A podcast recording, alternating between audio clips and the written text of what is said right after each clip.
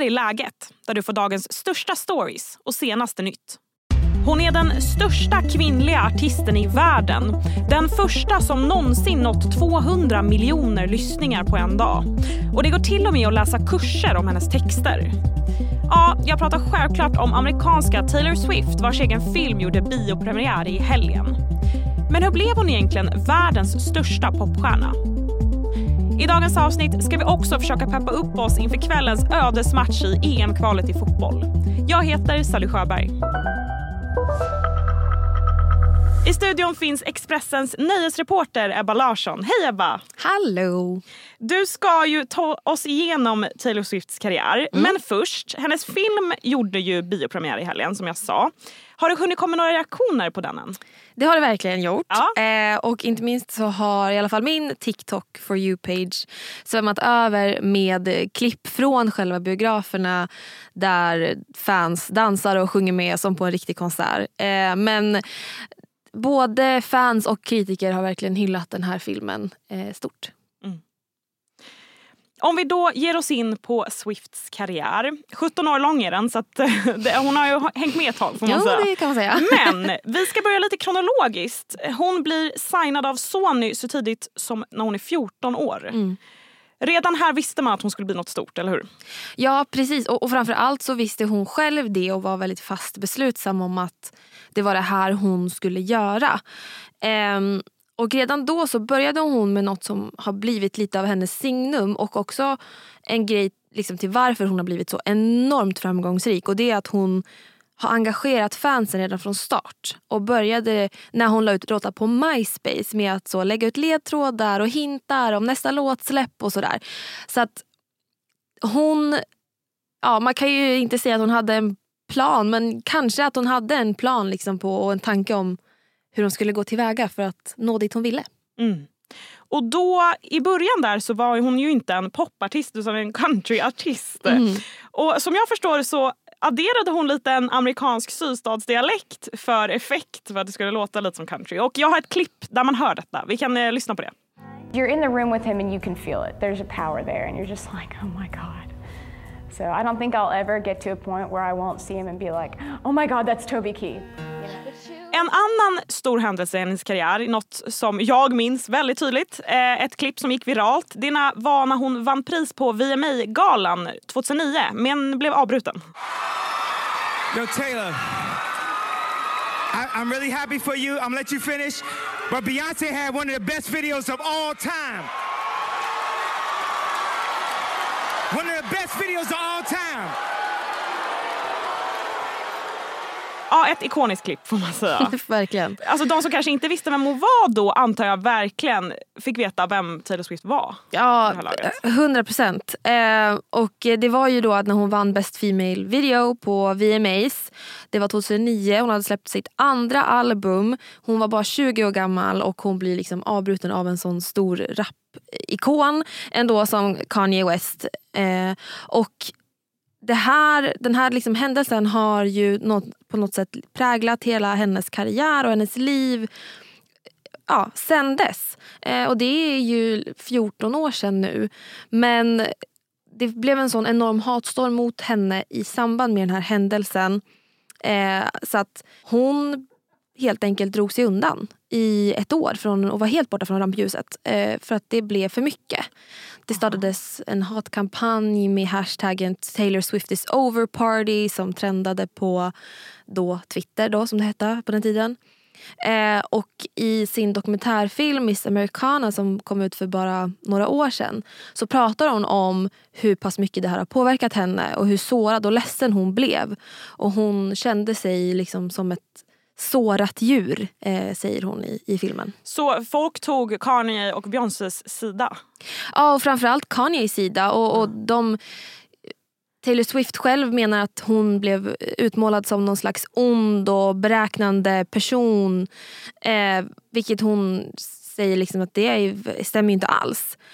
Eh, och ja, som sagt, man får komma ihåg det här var ju precis i början av hennes karriär. Eh, och hon hade precis kommit till de här stora galorna med de här tunga artisterna som Beyoncé, Kanye West, Lady Gaga.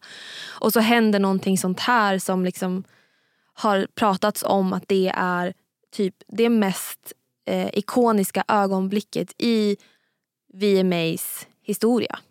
Ja, verkligen. Och Vi ska snart prata mer om Swift. Men först ska jag dra några korta nyhetsrubriker från dagen.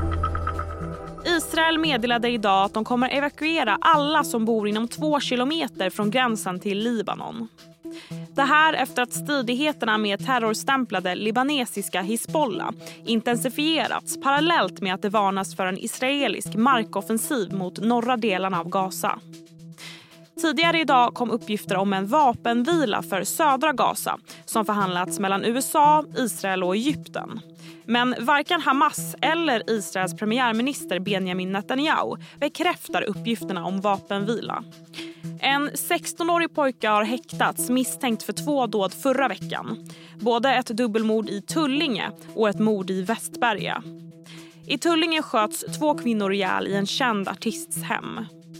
I Västberga dödades en pappa, hans fru och barn skottskadades. Enligt uppgifter till Expressen så har pojken varit placerad på ett HVB-hem men ska ha rymt från hemmet och varit eftersökt. I helgen så har en ny e-sport fått liv på riktigt. Det här i och med det första världsmästerskapet i det svenska geografispelet GeoGuessr.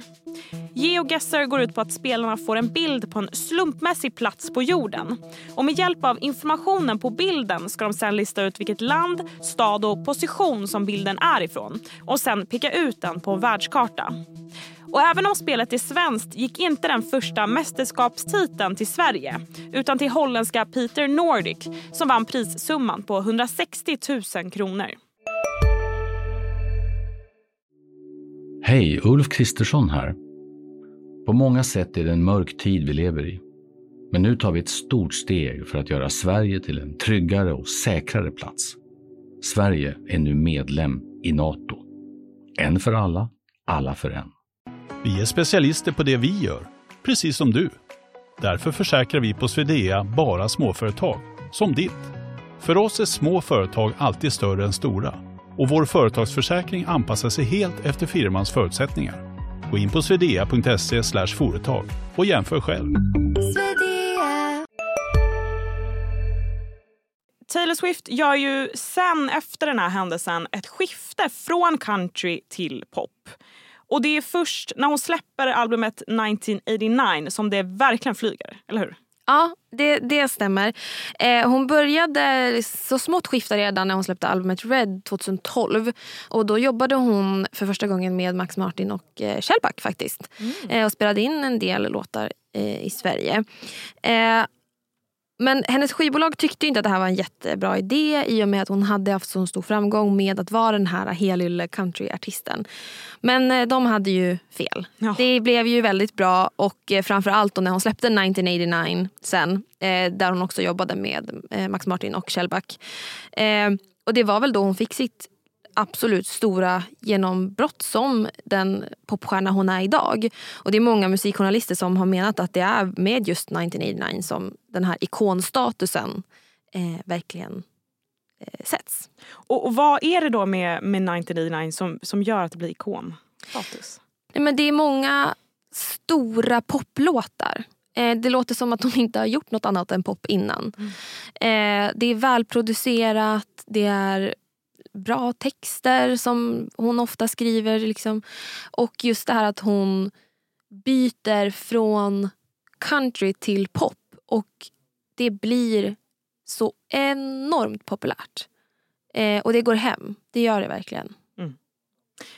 Och En annan sak med Taylor Swift är att hon som du varit inne lite på, att hon är den här girl next door. Hon har känts, om man kan säga så, ganska vanlig. Jag antar att det verkligen har varit henne till gagn. Ja, ja, gud ja. Och eh, det har mycket att göra med det här att hon sedan starten har involverat sina fans så pass mycket så att de har ju verkligen känt och känner att de står henne väldigt, väldigt nära. Eh, och inte bara att hon har involverat dem med liksom hintar och ledtrådar men hon har också bjudit in fans till sitt hem för att lyssna på eh, förhandslyssna på album. Och hon, hennes mamma har liksom gått runt i publiken på konserter och så här, handplockat fans. Och så här, ah, vill ni följa med backstage och träffa Taylor? Så att de har varit så himla delaktiga och involverade i hela hennes karriär. Mm. Och det har väl gjort att hon har den här ja, men girl next door, en kompis eh, med, med sina fans. Och det eh, har nog verkligen gynnat henne enormt mycket. Men här står vi nu då. Eh, miljontals lyssningar, 12 Grammys, en egen biofilm. Man kan plugga hennes musik. Ja, tidningen USA Today ska till och med anställa en reporter som bara ska bevaka Taylor Swift. Om du ska sammanfatta, varför är Taylor Swift störst? Jag tror att det är för att allting hon gör är extremt genomtänkt. Hon gör ingenting bara för, liksom bara on a whim. Utan mm det hon gör är så genomtänkt och just det här som vi har pratat om mycket, det här engagemanget med fansen, att de hela tiden får vara med. Och, ja, men exempelvis nu nyligen när hon, då, hon ska släppa eh, sin eh, re-recording av just 1989 här nu ja. i oktober. Och för att eh, fansen då skulle få reda på vilka extra låtar som skulle vara med på albumet så fanns det en liten eh, gåte ja, men gåta på Google. Som man kunde, om man listade ut det så liksom fick man veta vilka det var. Och Det är såna grejer som jag tror att fansen verkligen uppskattar. För de känner sig så delaktiga, de känner sig så med. De känner verkligen hennes tacksamhet. Eh, så jag tror att det är otroligt mycket det. Och framförallt att det hon gör är så otroligt genomtänkt. Vi går ut på en klassisk Taylor Swift-låt. Tack så mycket Ebba. Tack. Snart ska vi peppa upp oss inför kvällens fotbollsrysare. Men först blir det fler nyheter. Madonna kickade i helgen igång sin Celebration-turné som blickar tillbaka på hennes 40 år som artist. Turnén skulle egentligen haft premiär i juli men sköts upp efter att superstjärnan tidigt i somras drabbades av en svår bakterieinfektion som nästan tog livet av henne. Helgens turnépremiär hyllas nu i flera medier. Justitieombudsmannen Per Lennerbrant kommer granska hur åklagaren hanterat fallet med den så kallade Swish-listan. Swish-listan offentliggjordes i samband med ett åtal om grovt narkotikabrott i somras och blev en snackis eftersom den innehöll en lång rad omaskade namn som swishat pengar till en misstänkt langare. Flera klagomål har kommit in i samband med listan och nu ska det undersökas om personernas rättigheter respekterades, säger Lennebrant. Hej, Synoptik här. Hos oss får du hjälp med att ta hand om din ögonhälsa. Med vår synundersökning kan vi upptäcka både synförändringar och tecken på vanliga ögonsjukdomar. Boka tid på synoptik.se. Ikväll möter Sverige Belgien i EM-kvalet i fotboll. Och Det ska mycket till för att de svenska herrarna ska få spela EM i Tyskland nästa sommar. Vi måste vinna mot Belgien. Samtidigt måste Azerbajdzjan vinna mot Österrike. Med andra ord är inte chansen speciellt stor, men mirakel har hänt i svensk fotboll förut. Expressens reporter Filip Gadd är här i poddstudion för att nämna tre sådana historiska tillfällen. Hej Filip! Hej Sally! Ja, men vi behöver väl lite pepp inför ja. Eh, det här mörka som väntar ikväll, förmodligen. Eh, så jag har plockat fram tre gånger när det svenska herrlandslaget i fotboll har gjort det omöjliga. Ja, vad härligt! Och jag tänker att vi ger oss in direkt. Eh, vi ska börja i VM i USA 94 VM 94 är ju ihågkommet som ett av de bästa i svensk fotboll, typ. Ja, men precis. Som eh, nästan alla kommer ihåg så eh, slutade det med ett eh, historiskt brons för Sverige, men det kunde mycket väl ha blivit ett fiasko, vilket nog många har glömt. Sverige spelade faktiskt 2-2 mot Kamerun i öppningsmatchen, vilket då sågs som ett riktigt stort fiasko. Spelarna sågades i kvällstidningarna, fick riktigt låga betyg och så ligger man under då i den andra matchen mot Ryssland, vilket då gör att Sverige är på väg ut ur VM. Man har verkligen kniven mot strupen och då lyckas Sverige få till en klassisk vändning. Bra språnget nu. Han sprang ur offsiden, Kenneth Andersson, hittade läge till Martin Dahlin! Och nu är det väl klart ändå. 3-1. Underbart! Vilket mål! Och vad är det som händer här då, Filip? Otroligt. Ja, men det först så eh, kvitterar ju Thomas Bolin på straff och sen i andra halvlek så gör Martin Dahlin två mål varav ett är riktigt snyggt. 3-1 målet nickar upp den i nättaket och det är då som Arne Hegerfors säger de här klassiska orden. Och nu firar vi midsommar i Pontiac Silver Dome. Det andra miraklet du har grävt fram från arkiven är från kvalet till VM 2002. Eh, Sverige ligger under mot Turkiet men lyckas vända. Eh, Vad är förutsättningarna här? Precis. Det här är den näst sista matchen i eh, VM-kvalet. Man ska komma ihåg då att eh, Sverige efter bronset 94 inte gick till VM 98. Nu har man chansen att göra det 2002. Men i den här måste-matchen borta mot Turkiet, som kanske är den tuffaste uppgiften man kan få med fansen i Turkiet och att de är väldigt bra så ligger man alltså under med 1-0 i en match för Sverige vid seger går till VM. Men om Turkiet vinner så är det de som går till VM istället. Klockan tickar upp mot 88 minuter. Det är inte mycket kvar att spela på för Sverige och då händer det här. Anders Svensson håller inom laget. Det rullar långt bak i banan på ett långt inläggsförsök. De kommer fram för svenskt läge och där kommer mål! i mål!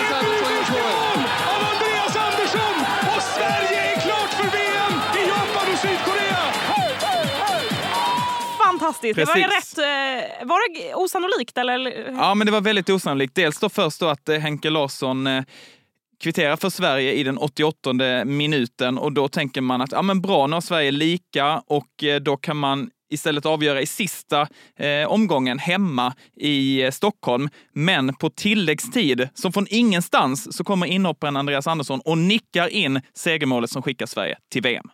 Och Det tredje exemplet du har med dig här är, minns jag själv lite halvt. Det, här, det var från kvalet till VM 2014 när Sverige låg under mot Tyskland med 4-0. Ja, precis. Ja, det, inte, det var inte jättekul stämning där då. Nej, alltså jag eh, minns också den här matchen och var väldigt nära på att stänga av och kasta tvn ut ur fönstret i halvtid. Och låg Sverige under med 3-0, var helt utspelade i Berlin och direkt efter paus så gör Tyskland även 4-0 och då är det verkligen nattsvart.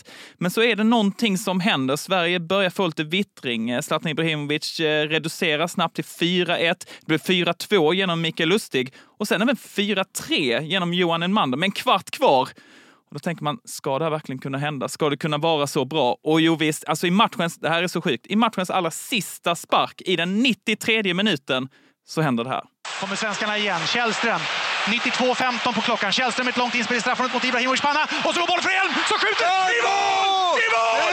I mål! Rasmus Elm gör fullständigt osannolika 4-4 för Sverige i Berlin mot Tyskland! Svensk fotbolls största mirakel! Jag banne mig någonsin, Ralf! Det är fullständigt hur är det här möjligt? Alltså 4-4. Nej, det ska ju inte vara möjligt. Och det här var ju en väldigt viktig eh, VM-kvalmatch också. Den svåraste i gruppen. Tyskland borta, storfavoriten. Det här var ju det landet som sedan vann hela VM 2014. Sverige gick ju tyvärr inte dit för de förlorade playoff-mötet med Portugal lite senare. Men skit i det nu. Det här är ju någonting som jag tänker att eh, spelarna inför kvällens match kan ta och titta på på Youtube för att få lite extra pepp att allting kan hända. Man kan till och med gå från 0-4 till 4-4 mot en stornation som Tyskland. Men oavsett, nu blev jag väldigt peppad här. Hur, hur ser det ut inför ikväll då? Okej, okay, ska jag ta ner dig lite nu då.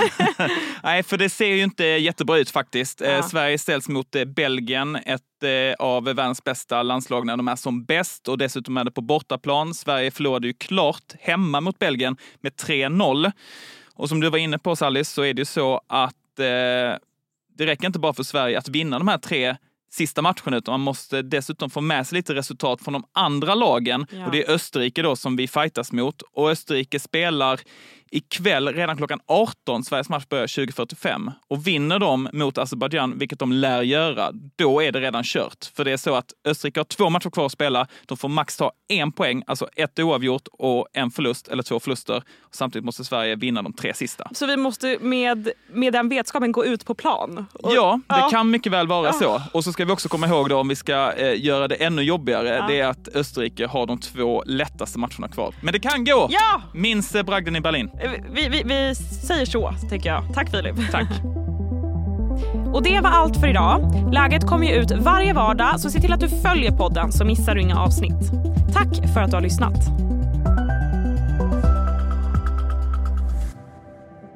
Du har lyssnat på en podcast från Expressen. Ansvarig utgivare Klas Granström